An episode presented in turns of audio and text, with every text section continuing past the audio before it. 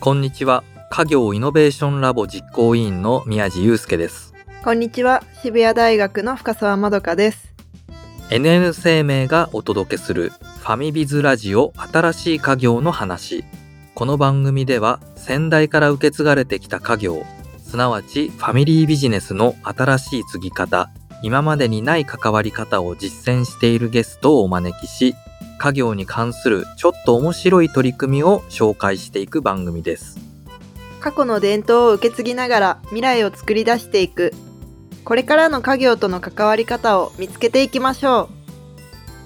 う。さて、今回と次回にわたって、丸和工業株式会社バックルコーヒーオーナーの石山俊太郎さんをゲストにお招きします。石山さんをお招きする今回は、町工場の精神を生かしたコーヒー豆の焙煎・販売というテーマでお話をお聞きします。時にまどかさんはコーヒー派ですか？それとも紅茶派ですか？コーヒーは本当にコロナになってからよく飲むようになって家の近くのコーヒー屋さんで コーヒー豆を買ってきて家でひいて入れたりとかするようになったんですけど結構気分転換によく飲んでますねいいですね。優雅なおうち時間の喪失みたいな感じですね。はい宮地さんはコーヒー飲まれますか？うん、僕もね、かなりコーヒーは飲むんですけど、1月にね、物々交換をね、したんですよ。全国の生産者やメーカーの方とね。そしたら、2件ぐらいね、コーヒー豆を送ってくださったところがあって、で、うちにコーヒーミルがなかったんで、コーヒーミル付きのコーヒーメーカーをね、買いました。すごい物々交換をきっかけにコーヒーを自分でひいてそうなんですよ。あんまりね、うちでは飲まなかったんですけど、物々交換をきっかけにね、家でもね、引いてコーヒーを飲むようになりましたね。今日お話を伺う石山さんも町工場の精神を生かしたコーヒー豆の焙煎販売っていうことですけどどんな精神なんだろう？気になりますよね。どういうことなのって。はい楽しみですそれでは始めていきましょう。ファミビズラジオ、新しい家業の話スタートです。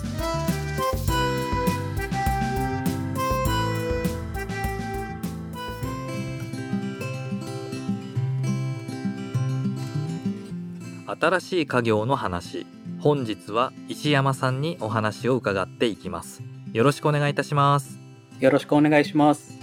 石山さんに今回は町工場の精神を生かしたコーヒー豆の焙煎販売というテーマでお話を聞いていきたいと思います最初に石山さん簡単に自己紹介お願いしてもよろしいでしょうか？はい。バックルコーヒー代表の石山と申します。今日はよろしくお願いいたします。よろしくお願いしお願いしますもともと僕が東京都の大田区という町工場が集積するエリアで生まれ育って、1989年で現在33歳なんですけれども、僕の祖父からシャッターの製造販売業を営んできました。祖父、父とシャッターの製造販売業を営んできたんですけれども、私の代でシャッターの製造販売業を終えて、コーヒーの製造販売業に切り替えて、事業転換をして今に至ります。宮地さんも石山さんのそのバックルコーヒーに行かれたことあるって。そうなんですよ。実はね、お伺いしたことがあって、どんな感じでした？やっぱり太田っていうとねものづくりの町というところなんですけど結構下町というかずーっと家があるんですけどポツポツとその間にですねものづくりの工場があったりねするんですよね。でそんな中こう歩いていくと石山さんのねお店が出てくるんですよわあここだみたいなねシャッターの製造販売をしていた頃の面影はないですよね全くないですね。そうなんですよ。で、中にコーヒーのね、焙煎機がドーンとね、あって、で、片やテーブルと椅子があってカフェになってるけど、焙煎所でもあって、おしゃれなカフェっぽい感じではあるんだけど、太田のね、ものづくりの武骨さもあって、そういうのが絶妙になんか融合した、ちょっとね、言葉悪いかもしれないけど、不思議な佇まいを醸し出していたみたいなね、感じでしたね。ものづくりの工場感もありつつコーヒー焙煎のおしゃれな雰囲気もありつつ両方の感じを残しながらっていう狙ったんですかって言うとあれだけどそこら辺ももう早くもそのねものづくりの精神みたいなものがカフェにも反映されているのかなっていうのもねちょっと感じるところですけどどうですか？その作るにあたって内装とかもね考えたりだとかねレイアウト考えたりコンセプトを考えたりねもう本当にねこういうおしゃれな感じでとかいやいやおしゃれじゃなくてこうでとかいろいろそのコンセプトをね伝える時に話したと思うんですけどどういう感じで伝えたのかなっていうのがね結構気になりますね。そうですねまず今宮地さんがおっしゃってたようにその工場感っていうのは一つのテーマとして焙煎所になるんですけどもその焙煎所を建て替える際にデザイナーさんとそこのテーマは共有した上で建て替えを行いました。でちょっとそこの手前の部分のお話をさせていただきますとこのバックルコーヒーというブランドを立ち上げて今6年目になるんですけれどもこのバックルコーヒーというのはコーヒーの製造販売のメーカーのブランドなんですけれどもこれ自体が最初シャッターの資材置き場の倉庫を活用して倉庫の中に焙煎機を置いて焙煎所としてスタートしましたで4年が経ったタイミングで、まあ、建物の老朽化であったりこれからの成長というところを見据えて建て替えを決断しましてでその建て替えをする際に全くその街のアイデンティティが消えてしまうのは寂しいよねっていうところで街の歩んできた歴史っていうのも反映させたいなというところから先ほどのテーマとしてものづくり工場といったところを一つのテーマにデザイナーさんと一緒に作り上げてきました。シャッターもともと製造されてたっていうお話も聞いたんですけどずっとじゃあ小さい頃からシャッター製造業に携わる親御さんの姿とかを見ながら育ってきたっていうことなんですよね。そうですねなのでもう本当幼少期からその祖父に会いに会社に行くことはほぼ毎日のように遊びに行っていたのでやはりその生活の中に職人さんというのは当たり前のようにいた幼少期でした。もともとじゃあ継いでいこうとかっていう気持ちはあったんですか？ありましたね。個人的には継ぐという前提で生活はしてきました。そこからねコーヒーやろうっていう。やっぱり僕いろんな家業の方のお話聞いてるけど先代がやってきた事業ここまで180度展開したところってあんまりなくってそれってちょっと何ていうか怖いというかそういう気持ちがちょっとあったんじゃないかなと思うんです。そこら辺の感情ってどうでした？怖いという感情は一切なかったですね。俺はこれがやりたいんだっていうことなのかどういう思いだったんですかね？僕自身がそこのシャッターじゃなくコーヒーに行ったというところなんですけどもある意味そのシャッターを諦めたっていうのも一つ理由としてあります。あだからそれは自分の意思決定ってことだよね。そうですでそこの理由についても2代目である私の父と共有してまあそりゃそうだよなっていうところでまあ納得してもらってただその会社として祖父から始めて続いてきた会社でもあるので、まあ、僕としてはその新しい事業をするにあたって自分で会社を立ち上げるか会社を継いでその中で事業を転換するかっていう2つの選択肢があったので、まあ、そこで会社としてはせっかく続けててもらったものを、まあ、告げる機会、チャンスがあるので、そのチャンスはぜひ活かしたいなというところで、社名を残す。事業は残せないけれども、社名を残して会社を続けていくという選択を取りました。それこそ自分がゼロから起業してやってもよかったわけですよね。そうですね。告げる機会っていう話ありましたけど、どういう思いでね、その、残そうとしたのかとか、残したかったのか、経営資源がね、使えるっていうのはすごいやっぱりいいことだからっていうことも当然あるでしょうし、この会社を継いだ方がこの場所でできるからっていうこともあるでしょうし、そういういろんな考えもあったんじゃないかなと思うんですけど、そこら辺ってどうでした？一番大きいのは個人的な自己満足ですね。そのシャッターを告げないっていうことに対するちょっと引き目もあるので、ある意味そこの一つの自己満足。シャッターは告げないけれども会社は継ぐよっていうのは一つの自分の中での折り合いのつけ方なのかなという部分が一番大きいですね。うん、でもそれ大事だよね。やっぱりね、コーヒーはやりたいけど、でもやっぱりね、こう代々親父やおじいちゃんが残してくれた会社はなくしたくないっていうそういう思いがあったっていうことだよね。で、それは残したいっていう思いがあったから自己満足っていう言葉を使ってたけど、まあ残せてよかったっていうそういうことだよね、きっとね。そうですね。そもそも大学を卒業されてすぐに継いだっていうわけではないですよね。そうなんです。どういう経緯で継ぐっていうところまで至ったのかとかもう少し詳しく教えていただいてもいいですか？そうですね大学を卒業しましてでその後に広告代理店にサラリーマンとして営業職として3年弱ですね、勤めました。で、まあそこでも一度やっぱりそのサラリーマンとしてすぐ継ぐんじゃなくて、一回社会に出て、外の会社ってどういうものなのかっていうのはまずせっかく大学まで出させてもらったので、そこは経験するチャンスがあるので、経験したいっていうところと、あとはそこの会社選びにあたって、将来的に自分が経営するのだから、その経営者の方と一緒に働ける環境ってどういうのなんだろうって考えたときに、例えばコンサルティングファームとか、まあ、マーケティングの側面で言えば広告代理店とか、クライアントの経営者さんと一緒にその会社がどうやったら発展していくのか、社会良くなっていくのかって仕事として考えられるといったところで広告代理店を選びました。経営していくんだっていう気持ちがある前提で会社も考えられてたんですね。そうですね。ただ経営には携わるけれども何をするかはその時には決まってたんですか？コーヒーやろうとかシャッターどうしようとかって。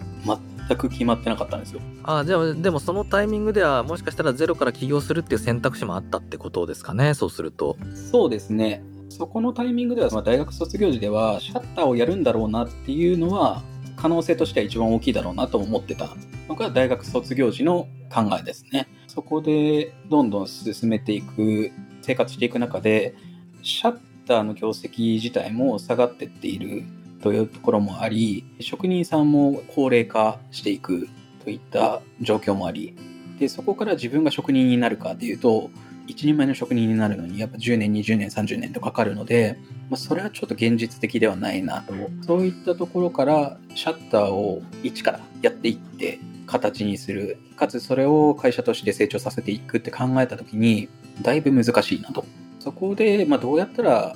シャッターの事業を続けて成長させていけるかっていうことも考えたことはあったんですけども、そこの解決策が見つからなかったので、そこの道は諦めたっていうのが、まあ、その社会人の途中ですね。なるほど。じゃあ自分も社会に出て仕事して、ある程度こうビジネスのことが分かってくると、いや、ちょっとシャッターは厳しいかなと。何を自分はやろうかっていうことに多分なるんだと思うけど、それでなんか、いや、コーヒーだってなったんですか？そこで。そうなんです。コーヒーだってなったんですけど、その、コーヒーだって、まあ、なるにあたって、じゃあ他の事業って何なんだろうって考えて、アンテナを張って生活してたっていうのは大きいのかな。もうやる前提で。で、まあ、そんな中で生活してて、まあ、僕自身がコーヒーをブラックコーヒーでもともと飲めなかったんですけど、社会人の1年目、2年目と。で、その中で、まあ、生活している中で、代官山で喫茶店に入って飲んだコーヒーがブラックコーヒーだったんですけど、めちゃくちゃ美味しかったんですよ。すごい、なんていうんですかね、いちごとかみたいな甘酸っぱさもあって、紅茶みたいな感覚で、華やかさもあって、紅茶みたいな感覚で飲めたんですけど、すごいこのブラックコーヒー美味しいなと思って、で、まあ、1杯300円ぐらいの感覚でいたんですけど、レジに行ったら、1杯1200円で、めちゃくちゃ高いなみたいな。コーヒー1杯1200円みたいな。めちゃくちゃビビったんですけどね。ホテルとかならわかるけど。そうなんですよ。ただまあその頼んで美味しく飲んだがゆえにそこで1200円渋るっていうのもできないじゃないですか。でまあそそうだよね当たり前だよねっていう顔をしながら、まあ、1200円お支払いしたものの帰り道高かったなでも美味しかったなっていうのが頭に残っていてああなるほどねそのモヤモヤ感が良かったのかねそうなんですよね。そこのギャップが良かったのかもしれないですね。それで、なんであのコーヒーが美味しかったのかっていうのをちょっと気になって調べたところ、スペシャルティーコーヒーっていうコーヒーのジャンルがあるぞっていうことが分かりまして、今日本に流通しているコーヒーが大きく分けると4つのランクに区分分けされてまして、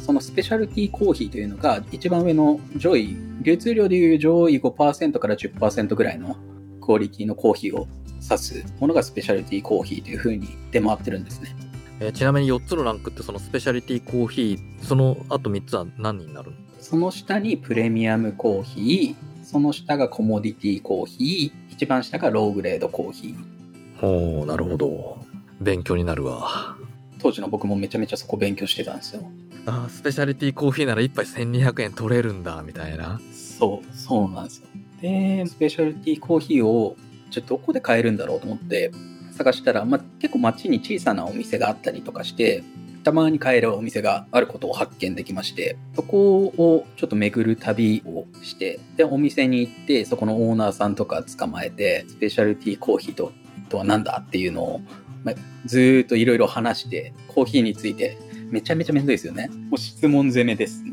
いやでも素晴らしいねなるほどリサーチですね。そうですね。で、まあそこで、1杯1200円は毎日出すの辛いけど、毎日出せるぐらいの価格でこれ流通させられないかなっていうのを頭に浮かんで、あとはそのコーヒーって世界で作られているぞと。なので、すごいボリューム的にもダイナミックだぞ。うん市場がでかいそうです、そうです。なので、ちょっとそういったところにも魅力を感じて、ビジネス要はゼロから考えるにあたっていろんな選択肢があるわけじゃん。コーヒーのことも調べつつ他のことも調べたのかもうその時からもうコーヒーに心を奪われていたのかどっちだったんだろうかなと。後者ですね、もうコーヒーのみでもう絞ってましたね。そうなんだ。それもまたね興味深いよね。巡りに巡ってまあ感じたことがコーヒーの魅力はすごいやっぱり美味しくてかつそれがま世界の、まあ、日本の裏側でいろんな国で作られて世界中に流通していてっていう魅力的な部分はたくさん分かったもののただその産地のこととかを詳しい人っていうのはあんまりいなくてそ美味しいコーヒーと美味しくないコーヒーの境目だったり美味しいコーヒーがどうやって作られるのかっていうところがちょっといまいちクリアにならなかったんですね。そこで、であれば、製造販売業としてブランドを立ち上げる前に、自分が産地にいて作っちゃえばいいんだっていうとこに至って、で、そこからサラリーマン退職して、沖縄からずーっと南に南下していくと、オーストラリアにぶつかるんですけど、そのオーストラリアのちょっと上に、東ティモールっていう島国が東南アジアの国なんですけどありまして、まあ、そこら辺でめちゃめちゃ美味しいコーヒーが作られていると。じゃあそこ住んじゃおうっていうので、そこ住んじゃおう。すごいこの軽さ。えー、迷わなかったんですか？いや、あんま迷わなかったですね。あの、すごいその時にアジアのコーヒーっていうところにまず一つ着目していて、コーヒーっていうのは赤道に沿って産地が広がっているんですけども、なのでアフリカとか、まあ、ルワンダとか、エチオピアとかのアフリカとか、ブラジルとかペルーとかの中南米とか、あとインドネシアとかのアジア、赤道に沿った国で産地が広がっているんですけれども、その中でアジアっていうのは品質がここ近年すごい上がってきている。かつ、まあ、我々の属している日本がある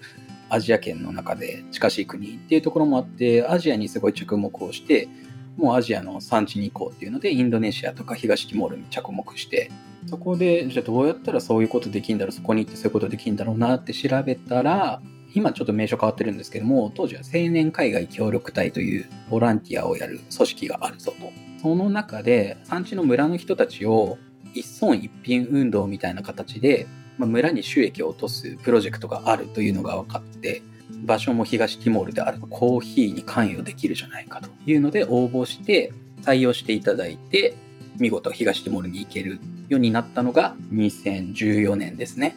この決断力がすごいよねそうですよね。コーヒーは心に決めていてじゃあ産地にもう住んじゃおうっていうところから調べてその手段をああったから行っちゃおうみたいな。ねそう。なかなか普通そこまで行動に起こせないんじゃないかなって思うんですけどそこら辺ってどうなんですか？なんか意識してやっぱりやるんだったらやっぱそこまでやらないとダメだとかどういうこう意識だったのかなっていうのも聞きたいんですけど。アドバイスとかあったんですか？周りからの。一切ないですね。止められるよねむしろねそうですね。東ティモール自体独立今年で20周年の国なんですけども、まあ、やはりあの日本人の方々のイメージとしては独立紛争のあった国っていうのでちょっと危険なんじゃないかっていうイメージがやっぱり残ってたりもするのでそういった点でまあ心配してくださる方々は結構いらっしゃいました。ただ僕の性格上納得したいっていうのが強くあるのでその納得するためには行くしかないっていうのがこれがものづくり精神なんじゃないかなって思うけどねあるかもしれないですね。それすごい近いかもしれないですね。うん、やっぱこのとことんね突き詰めてもう自分がいいものじゃないとなんか世の中に出したくないというかそういうやっぱりこれなんかねものづくり精神に通ずるものがあるなって感じましたねさてまだまだお話を続けていきたいところですが石山さんをお招きしてお届けするファミビズラジオ新しい家業の話。前半はこの辺りまで。次回も引き続きよろしくお願いいたします。よろしくお願いします。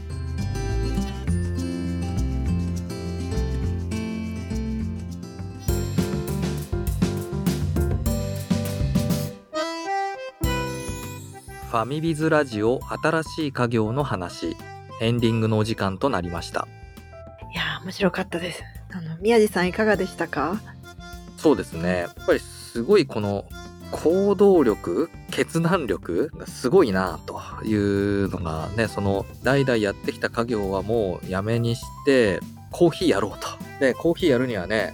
やっぱり自分が産地まで行かないと納得したものを出せないよと。納得するには行くしかないっていうね。納得みたいなね言葉が結構キーワードだった気もするんだけど突き詰めて考えて行動していくっていう凄さを僕は感じましたね。そうですよね。その1杯1200円のコーヒーが美味しかったけどもっと手に取りやすい価格にできないだろうかみたいなところからじゃあ産地のことを知るためには自分が行くしかないっていう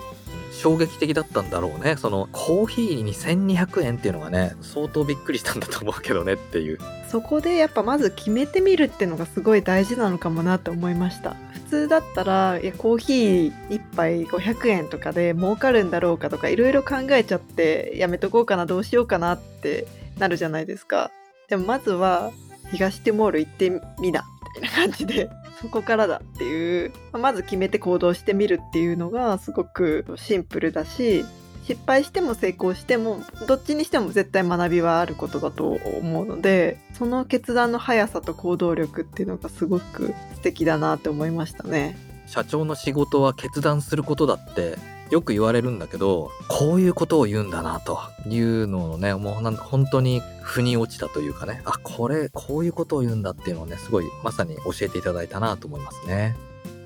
次回も引き続き石山さんをお招きして町工場の精神を生かしたコーヒー豆の焙煎販売というテーマでお届けします。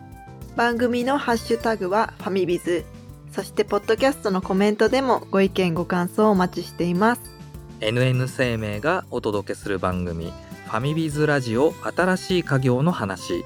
お相手は家業イノベーションラボ実行委員の宮地祐介と渋谷大学の深澤まどかでした。また次回お会いしましょう。